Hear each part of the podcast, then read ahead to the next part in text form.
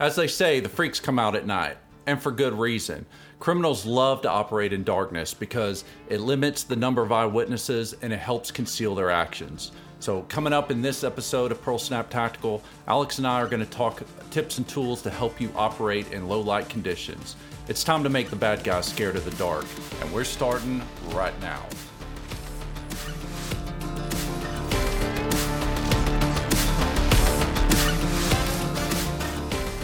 And we are back, still coming to you from an undisclosed location south of the Mason Dixon line. I'm your host, Mark, and I'm joined today with my co host, Alex. Alex, how's it going, folks? And this is Pearl Snap Tactical. All right. Uh, we have been kind of on a little brief hiatus. That's because we were working on some special projects that kind of took us away from this. And uh, I got a little flack on the interwebs by people that were uh, wondering when we were going to upload next. So uh, I'm pretty stoked just that people have been supporting the podcast and it's doing really well. So we just thank the folks that are listening and getting the word out. And we've got a lot more to come. Coming in hot. Coming in hot, baby. So today we are going to be talking about low light encounters and why it's important that concealed carry holders need to take this type of training seriously. And if you look around, there's not a lot of folks that do low light training and not a lot of attention it not enough attention given it to to it in my opinion. So let's first talk about what low light is and then we're going to kind of take you through the types of light sources that you can use uh, selection and uses thereof. So, Alex, when you, I know you've got tons of experience with low light, and I've got a little bit myself. What do you think about in terms of when you hear the word low light? I mean, what what kind of images and thoughts does that conjure in your mind? Darkness. Yeah, right. Yeah, and good. I mean, for real, right? Operating with limited vis- visibility. Bingo. What goes on in my mind. Yeah, bingo. I like that a lot better. Operating in conditions with limited visibility. So that's not to be confused with no light conditions, which would be uh, where you can't see your hand in front of your face. But that's really not where people find themselves most of the time, is it? No. Uh, most of the time, if you're in a city setting or any place where you have a um, I, I, I, guess you're secure, more security conscious in a city setting than you are standing in the middle of a field. Yeah, you know, because uh, in the city you've got ambient lighting, uh, street signs, uh, you know, street lights, um, building signs, building building lights, all that stuff. So you're not in complete pitch black darkness, but it is limited visibility. Yeah. And really, even in a military context, being out in the woods, patrolling, or things like that. I mean, think about back in the day, Vietnam, World War II, and other engagements. I mean, those guys, those guys really didn't have access to to the gear that we have now. So even in those conditions, where it, it's certainly more of a challenge to move around at night. You think about those guys in the jungle of Vietnam. I mean, but you can do it, right? Oh yeah, you you can definitely do it. There's enough light, given a, a full moon or half moon or any of that. There's a, a, significant amount of lume that comes out, and your eyes adjust to it at nighttime. Yeah, exactly. So make sure you eating those carrots, getting that beta carotene up, and that that will help. but but so I think that this is a topic that's neglected by concealed carry holders, or something that they probably need to start looking into more it's top of mind with law enforcement because I mean, think about it. Criminals like to operate at night because it gives them an advantage. Uh, most people are sleeping at night. Um, there's limited visibility, so it conceals the actions of the criminals. So that's when they like to operate. So if you think about the number of hours in a day where you are in low light condition, it kind of makes sense to kind of pursue this type of training and kind of have that in your wheelhouse so that you'll be prepared. Don't you yep. think? 24 hours in a day, mostly half of them, uh, half of those hours are at night. Yeah, exactly. Or limited visibility. Yeah. So now that we've kind of defined what our terms are in, for, in terms of low light versus no light conditions, let's talk about the type of light source that you want to have. And there's really two main ones that most of your concealed carry holders are going to have access to, and that is some type of handheld flashlight or a light that's mounted on your gun, right? Yep. Yep. And the big question is, you know, which one should I have? I'll, I'll get that question a lot. Which one do you carry? And why don't you go ahead and eh, kind of talk about what you what you use?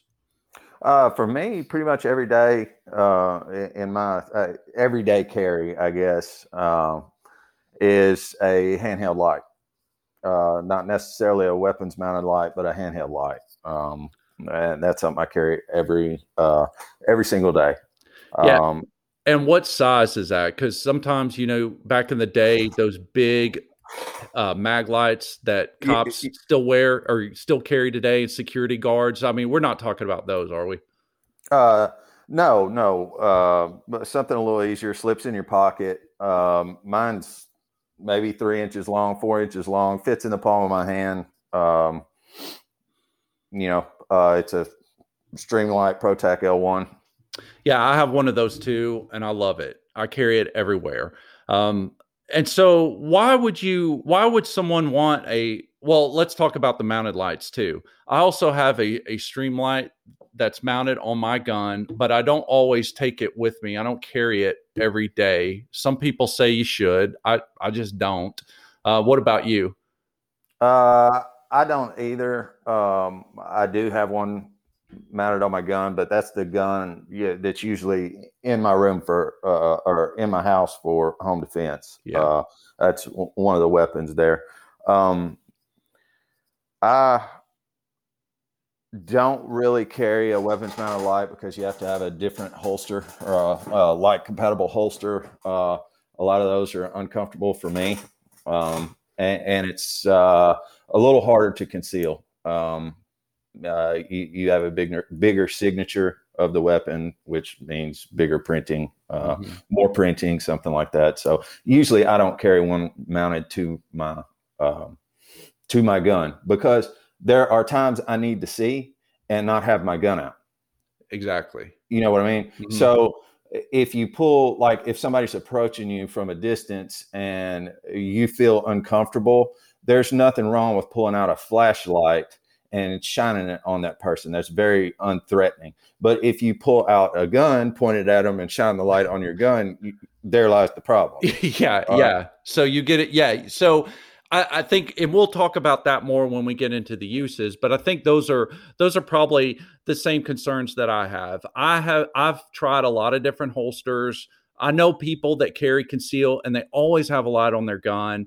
And if you can do that and you have the money to spring for it, I mean, the economics also come into play too. Some people can't right. afford it. Um, you know, more power to you. You can have both. And that's not a bad thing if you can make it work. Yeah. But I'm kind of in the same boat you are. I've tried a bunch of different holsters. And I guess if I, if I really kind of worked with it more, maybe I could find one out there, but I just haven't found one that I really like as much. It, it is a little bulky for me personally, for my body type. So I just kind of forego it because most of the things that I want to do with it, I can get done with my handheld. Now, let's talk about the pros and cons. And this is also going to carry over when we get into the uses. But the, the pros for having a weapons mounted light obviously is now you have both hands on the weapon, right? So that's greater accuracy and freedom of movement because you have both hands on the gun, more points of contact, and you're not fi- fiddling with another piece of kit. That would be your your pro. Um, the con is just like what you said. There may be times you want a light to illuminate something, and if you're out in public, it it's not to the level where you're ready to draw a, your weapon with it. So now what are you going to do? That's right. where the benefit of having a handheld light. The the con is of course then you've got two pieces of kit now. You've got a gun in your hand, so you're only shooting one handed unless you do some kind of. Uh, they have some methods where you can hold the light and still hold your gun, but you're still not going to be as accurate as you would be when you just have both hands on the gun and no light. Right. Yeah, and, and that kind of rolls into. I mean, we can get into it, but that's uh, kind of rolls into escalation of force too. Yeah, right. So those are those are things to consider. So we're not saying one over the other. We're not saying don't don't have a weapons mounted light. We're just having you to think through what are your goals and objectives, what are your preferences, what works best for you, and then just plan out your loadout based on that. Right. And I mean, that's another thing too. It's um, uh, getting familiar with your equipment. If you don't practice with it, if you don't train with it uh, the way you're going to carry, why are you even carrying it that way? Yeah. Yeah. Uh, you, does that make sense? Yeah, totally. So it comes along the lines of don't just be doing it because some YouTube guy said, "Hey, this is what you need to be doing," and then just set it and forget it. I mean, you need to work with it, you need to train it, and you need to be comfortable with it, whatever you do. Yeah. Yep. I agree with that. Uh, what, what, do you say about uh, lumens, brightness, uh, choosing a light, uh, any of that stuff? What are you? What, what What are some of the things that you uh, you look for in your choice of kit? Yeah. So uh, choosing a, a, light source as far as the power, usually that's uh, measured in lumens. And I think I think the lowest lumen setting I've seen that's a viable uh, one would be like anywhere from like a hundred unit lumens, and I've seen them to go to a thousand plus. And for me, I think a sweet spot that I have found a lot of good luck with is a, a 300 lumen light uh, for a handheld, especially, that will pretty much. Uh, is it as bright as a thousand lumens? No, but it's good enough. And I, I found a lot of luck using that. Um, when you get to a thousand lumens, the lights tend to be a little bigger. And so you do get a, it will it will cast a brighter beam and which means you can see more you can see farther but overall, again, I, I, think a 300 lumen for me is works just about as good as what I need. Yeah, I, I think this one is about a 350. Yeah, yeah. Um, do you have one that's higher?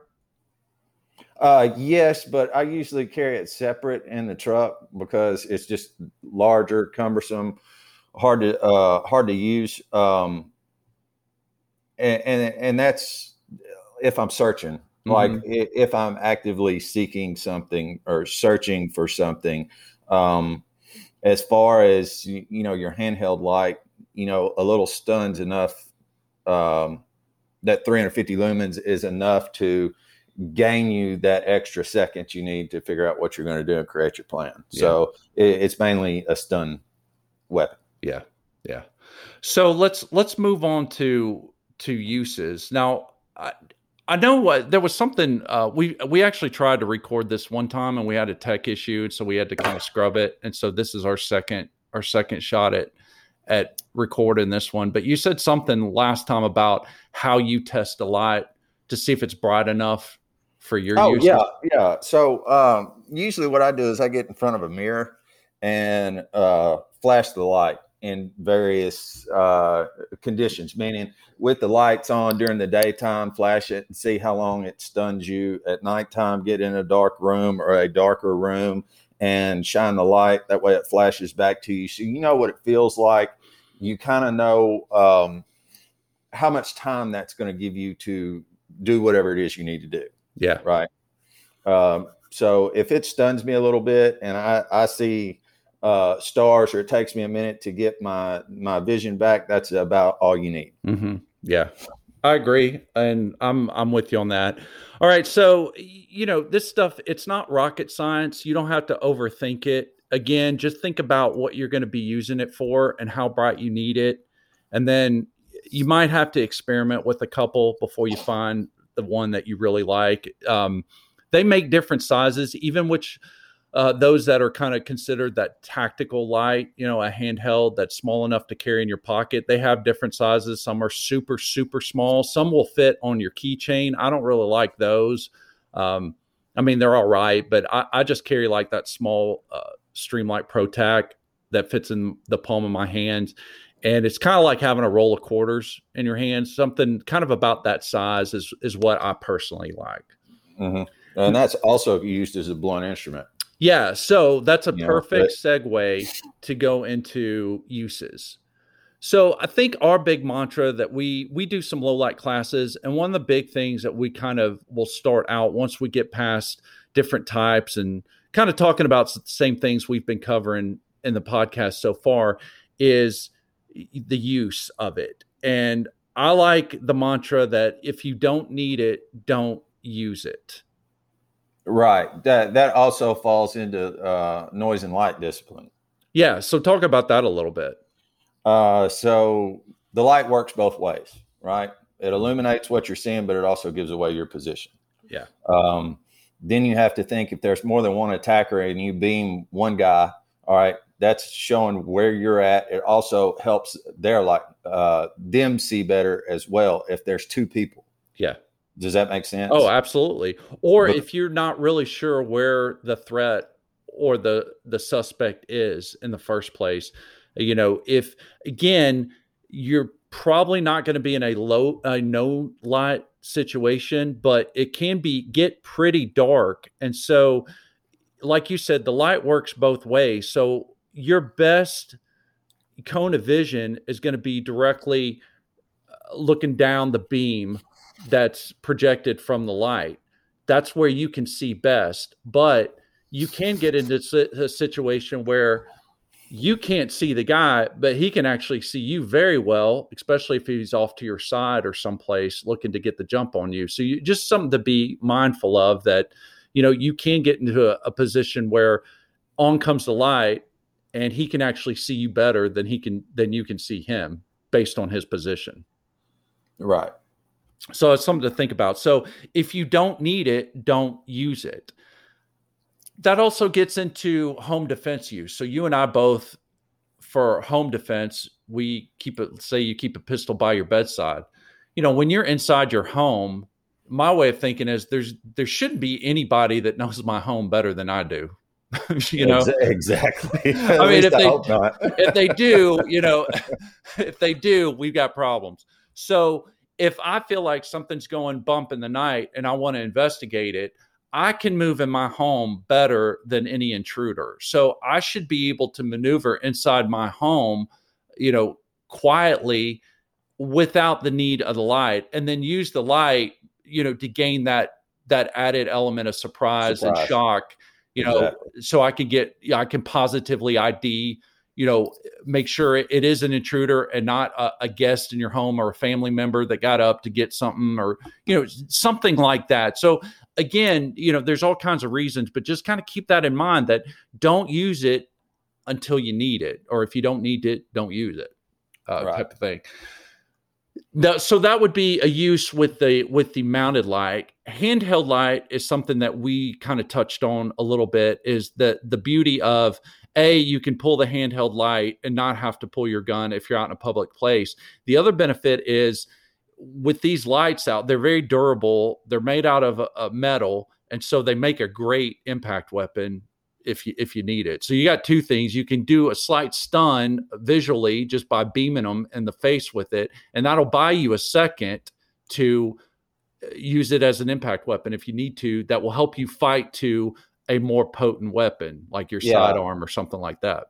Always, always be thinking better weapon, better position. Yeah. So dealing with our you, when we do training with church security teams or or uh, campus security teams we we really bear down on the aspect of the the beauty of the flashlight because now you can investigate things you can come up and talk to someone who may be suspicious or you might think is going to be a troublemaker or cause an issue and you can usually already have the light in your hand and most people especially if you're acting in a security type uh, p- uh, position people aren't going to get suspicious of you having a light in your hand. It's not going to draw undue attention versus some kind of baton or, or you know, something heavier. A, right. a sword, a machete, something like that. That's gonna get. That's gonna make people. Uh, gonna put them on edge a little bit more if you're walking up to them versus if you have a light. So that's another benefit of the handheld light is it just it's pretty disarming to folks. Now, when we talk about you know, we mentioned stunning them, right? Nobody, eh, please don't misunderstand us. When you flash that beam of light in someone's face, obviously it's because you think they deserve it, that you need to do it. But understand that that that stunning is not going to be permanent. It's not going to buy you three minutes of time. It's probably not going to even buy you three seconds of time. You know, think in terms of it's just a basic distraction technique that's going to maybe buy you a second of time, right? Because you, people's eyes will adjust, they'll look away, they'll move, they'll stick their hand up, they'll kind of shade a, a little bit of the glare off the eye and, and, still be able to see you and function. And we've we've tested this out, right? Uh, mm-hmm. Uh, when we're training, so don't don't rely too much on that. It just gives you a split second to try to regain the timing to move the ball into your court, so to say, to help you set yourself up for that next. Whether you're going to do a a left 45 out and range out, or you're gonna you're gonna go in at an angle and strike them, or whatever. And that's something that you're going to have to train with us or someone else in person to kind of develop that skill set. Right. Yeah. So, I mean, what, that go ahead. Uh, so, what, what what do you think about light functions as far as you know, solid beam versus strobe? Oh yeah, yeah. So most of your most of your lights, if you buy a quality light, it's going to have obviously the straight solid beam and a strobe setting on it. I have found with the handheld lights, it, I, I can't make that thing work consistently like I want to. I either you know you usually with your handheld light you have to you have to push the button. I like uh, and this kind of not to go off on a different tangent, but but make sure that your light has a button on the top, right, to where you can access it with your thumb. That's what we're talking about, and most tactical lights will do that. So you can hit it once and you'll have a solid beam. And usually, if you double click or you you have some kind of pattern, you can activate the strobe light. Um, I don't so really rely on that because it kind of requires a little bit of finesse, and I'm I'm not sure that most people can access that just straight away under stressful conditions. Yeah. Um, that, and when you say light on t- or the button on top, do you, I think of it more as on the back. Right. Yeah. You, you know, because the light comes out of the front. Yeah. on the on the backside. Yeah. Yeah. Correct. So just just wanted to yeah, make sure we no, were talking about the same yeah, thing. Yeah, clear that up. So the strobe function though on that on the hand on the mounted lights are a little different. They're very at least the one on mine. It's so simple. Actually, uh, one side I can click it down and it gives me the solid beam on the other side there's a little like a, a little wing deal kind of hanging off that i can click and that'll that'll turn the strobe on so right. it for me i find it's a lot easier to manipulate on the mounted version than on the handheld. But uh, you know you might have one that's different. So that just hasn't been my experience. Yeah so what what would be a place you would use a strobe it kind of gives you a, another disorienting effect. So mm-hmm. if I'm in my home and I'm going to beam somebody, I can hit that strobe. So now it's not even it's not just a solid light coming out, but it's a it's a strobe light coming out. So it's a, a little bit more disorienting to the person. The thing about strobe for me is I, I, it conceals movement. Yeah. Um. So that that's one of the reasons I would use a strobe function. Yeah. Would, would be to conceal my movement or movement of a teammate yeah. if i had a teammate with me. Yeah. Um, i've talked to cops that we you know when we've been training and, and some of them have told me that they'll use it sometimes if they're getting ready to uh, take a suspect into custody and they're you know the guns are drawn uh, because the things have escalated and now they've gained some compliance with the suspect and now they're about to take him into custody. I've had guys tell me they'll hit the strobe and then their partner will kind of go around to the side and approach them and take them into mm-hmm. custody that way. I think that's a great application. Um, just keep in mind, again, if you're by yourself, you know that you're not going to have that available to you. But it, it is something to think about, especially in a, a security situation when you when you have somebody else with you that's trained and working with you on a team. Right, right. Yeah.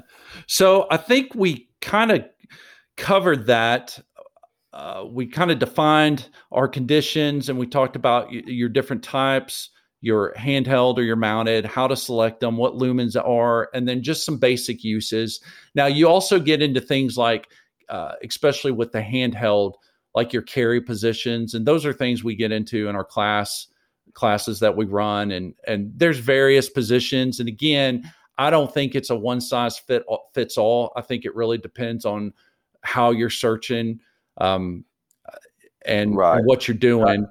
You know, also think in terms of you know, how, there's some folks that like the, the, I guess it's called the FBI carry or something where you hold the light like super high away from your head because they're saying, well, if someone's shooting at you, they're going to shoot at the light source. So don't have it up close to your body, have it out and away. And I think that makes great sense. But just keep in mind, if you're out searching and trying to look for something, you know, how long can you maintain that position?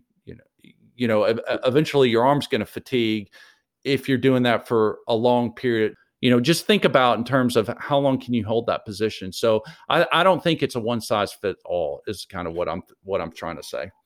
Right and and, and that also goes into um you know what what are you using it for? What are you doing? Um we, we teach you to walk heel to toe and that that's mainly for transitioning into uh, in, into darkness because you wind up feeling with your feet more so than you rely on your eyeballs to see what you're yeah. doing. You're fe- feeling your way along more so than you are, you know, visually watching where you're walking. Yeah, yeah, you know, good point.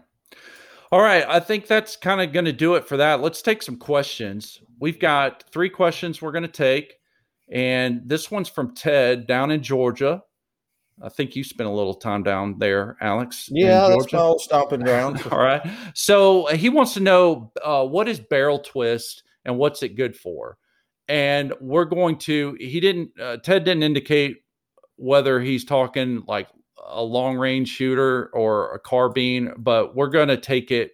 We're going to assume he's talking about like an AR platform. And your barrel twist the rate of that the barrel spin or the bullet spins inside the barrel as it's leaving as it's leaving the bu- the muzzle. So, for instance, if you have a one in seven twist, which is kind of the mil spec standard, and that most of your off the shelf uh, AR platforms are going to have, that means that the bullet twists every seven inches.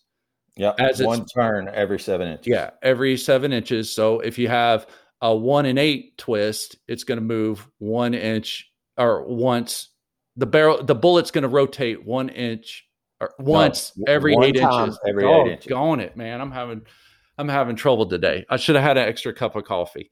Yeah, it's the bullet is going to spin once every eight inches. So again, one in seven twist is the is the mil spec standard. That's going to be most of your off the shelf kind of uh, weapons that you're going to buy. Like if you go into a gun store, you know, unless you get some customized job. Yeah. So, I, I mean, essentially, twist is one of those things that uh, it's for bullet stabilization. So, there's two ways to uh, control a projectile when it's fired. All right. Fin and spin. This is putting spin on the bullet, which stabilizes the bullet in flight. Yeah. And that's what makes the bullet accurate, right?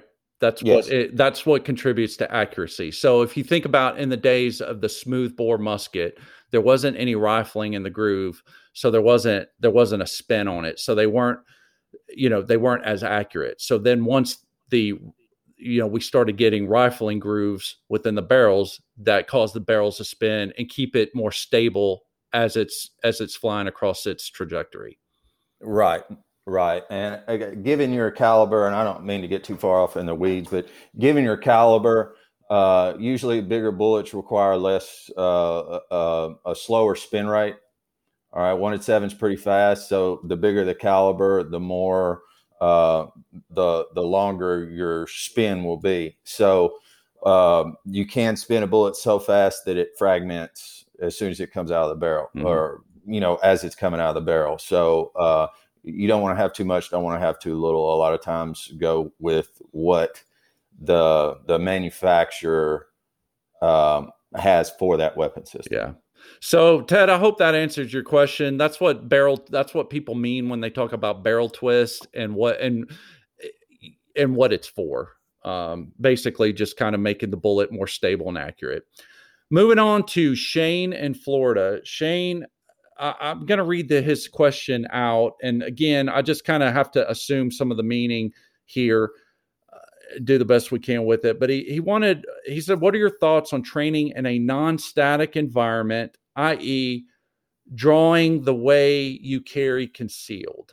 Uh, my guess is he's think uh, Shane, and email me if if if we don't get this right. But I think you're talking about training the difference between people who like let's say they go to the range wearing a gun belt ver, you know should you go to the range or go to a training class carrying a gun belt versus well if i'm carrying concealed and i don't roll around in a gun belt because i'm not a police officer you know what's the value there should i shouldn't i just always be training from my concealed carry position and i think we get into that much abuse phrase that you hear train as you fight right Yep. People say, well, I'm not going to be walking around the streets with a gun belt on.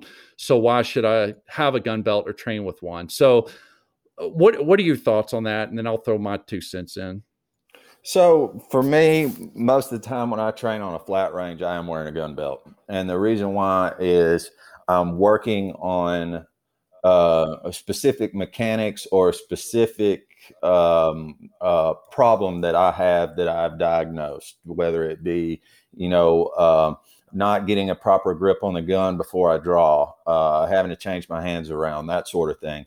Um, so I use the gun belt to train um, mechanical issues that that may present just from being rusty or anything else. Now, um, I look at it kind of as a, as a walk, crawl, or crawl, walk, run type of thing, right? So um, crawl phase when you're learning mechanics learning how to move with a weapon anything like that you don't want to mess around with um, concealed carry right off the bat because uh, that's more advanced. You got to fight through clothing uh, you know so on and so forth. So there's some extra things. You're just mitigating those risks on a flat range to get your mechanics and your fundamentals down because the most important part of um, you know firing any type of weapon system is sight picture and trigger squeeze.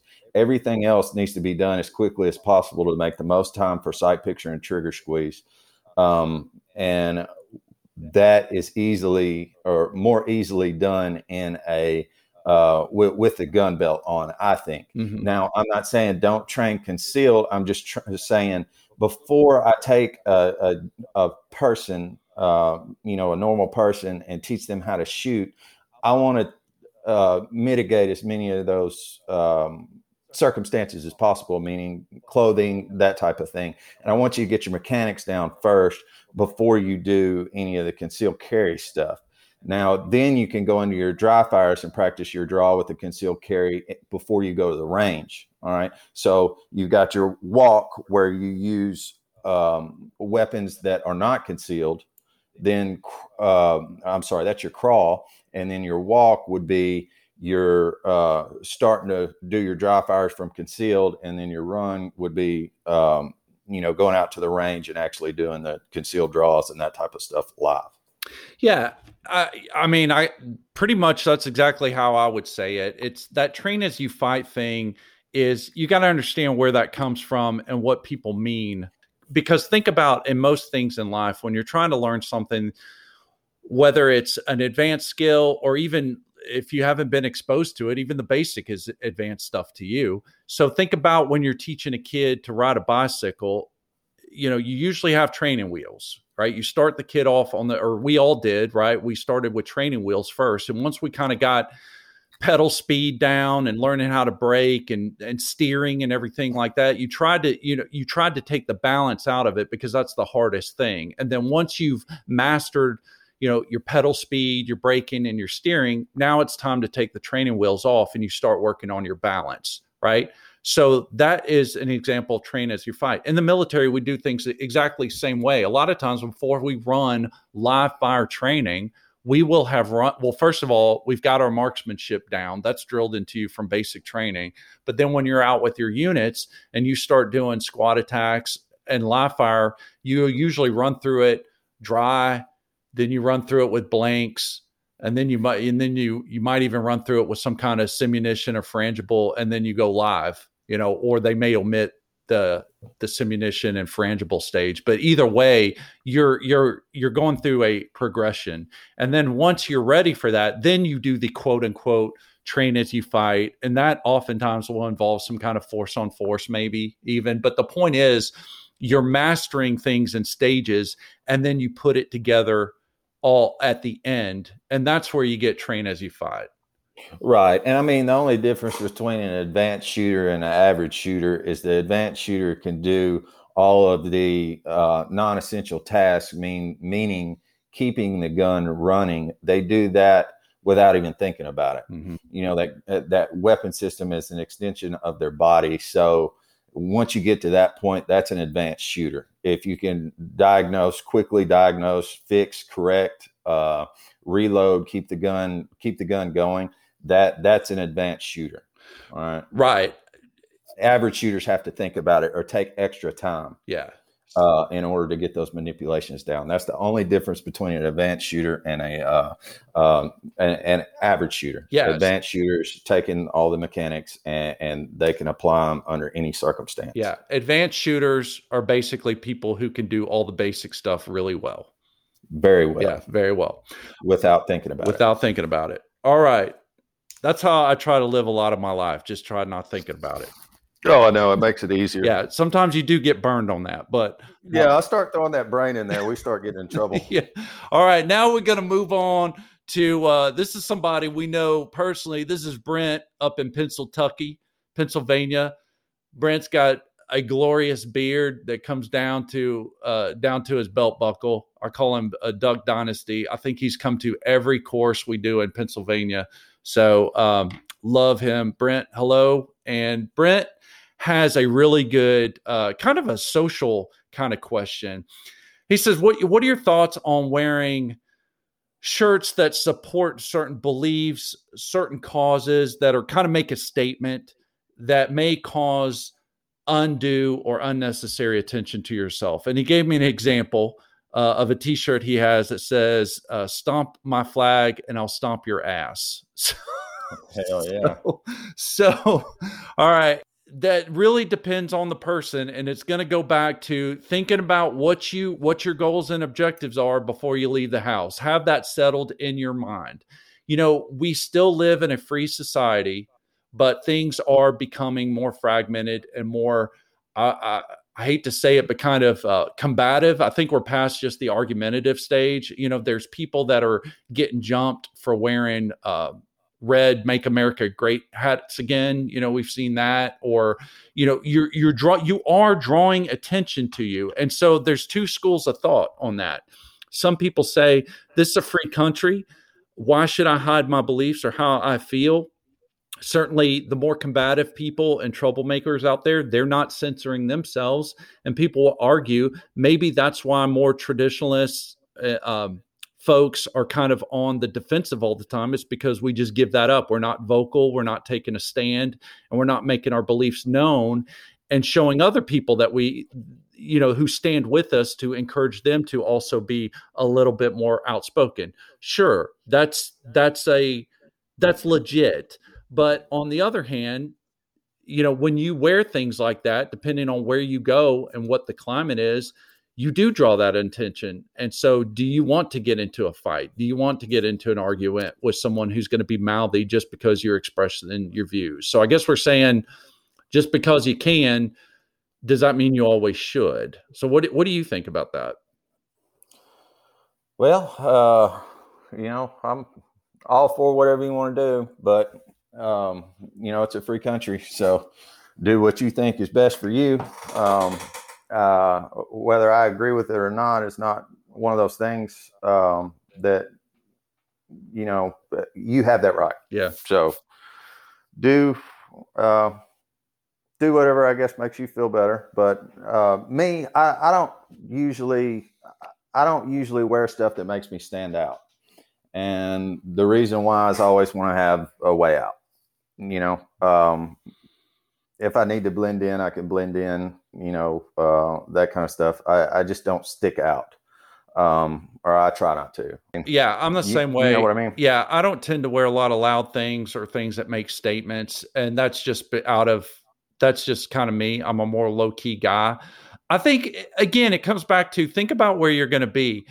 You know, if you're going out to, let's say you're going to a gun show, or you're going to a gun class, or you're going somewhere where there's probably going to be a group of people wearing that kind of stuff, you know, that's one thing.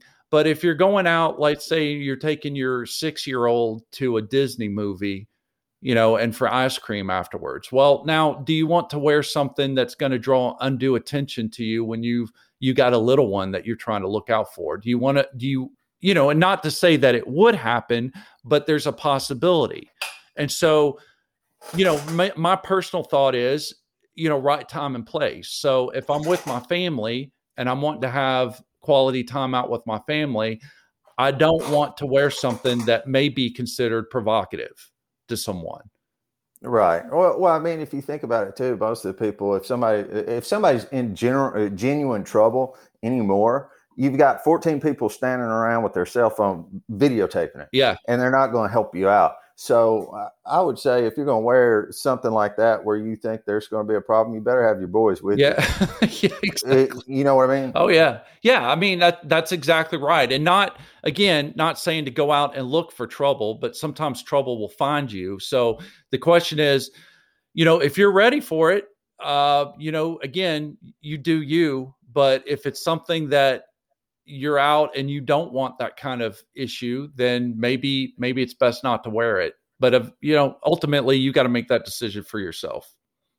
Yeah, I mean, everybody's so sensitive now that you know uh, certain things trigger certain people, and you, you have to deal with that because you know um, logic and genuine human decency is not necessarily uh, um, synonymous with political affiliations or anything else yeah. right now. Yeah, exactly. So, anyway, word to the wise, and uh, like anything, it just comes down to the person's preference, and just just know what you're doing when you step out your door. I guess. Well, that's yep. uh, situational awareness. Yeah, situational awareness. So I think that covers it. Um, we're going to go ahead and and sign off. I just again want to tell everybody thanks for your patience as we were trying to um, pump these out. We're going to do some more. We've got some uh, exciting stuff coming up. We're still, uh, let me just kind of tell everybody where we're going to go in some future casts. So, we we've been doing these tactical things, you know, with ambush. We've done the low light. We've done the big five. Uh, we're also going to keep doing those, but we're also going to add a couple other topics, maybe even bring in some other guests as we go along, but some things that have to do with kind of more intel based podcasts. So, you can have all the ammo and all the personal defensive weapons uh, and and be highly skilled at those but that's really only one part of it. If you don't understand the threats that are in your area how they operate and how they move then you know being armed to the teeth is is not going to help you. So we got a lot of eh, strange social dynamics going on in the country right now. And we've got some things that 20, 30 years ago, people just didn't have to worry about. Usually, when you talked about defensive uh, self defense, you usually the worst thing you had to worry about was a robber or someone breaking into your home. But now we have things like we've got terrorist cells in this country. We have uh, domestic insurgencies that are going on, and people see things in the news and they don't really understand what's going on, or they only see kind of what the news media wants us to see.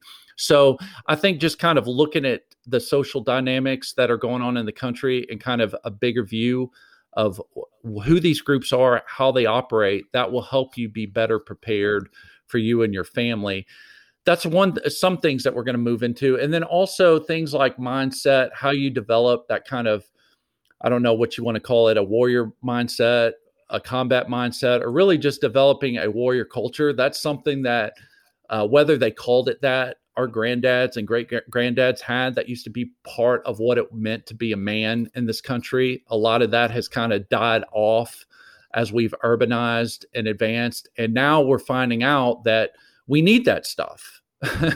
and yeah. and people are are trying to figure out what that means and how that you get that. So we'll we'll be delving into that too and some of the future podcasts. So be on the lookout for that. So if there's any you got anything else? No, I'm I'm good. I think we covered it pretty well today. All right. Well, again, thanks for listening. Uh, if you would leave a comment in the uh, in the section below and uh, leave us a review, I guess, and a five star on, uh, particularly on Apple. If you're listening on Apple Podcasts, that really helps us and get the word out. So appreciate you guys. If you guys have any questions or you have some topics you want us to cover, just hit us up at info at barritusdefense.com. Until next time, this is Mark and Alex signing off.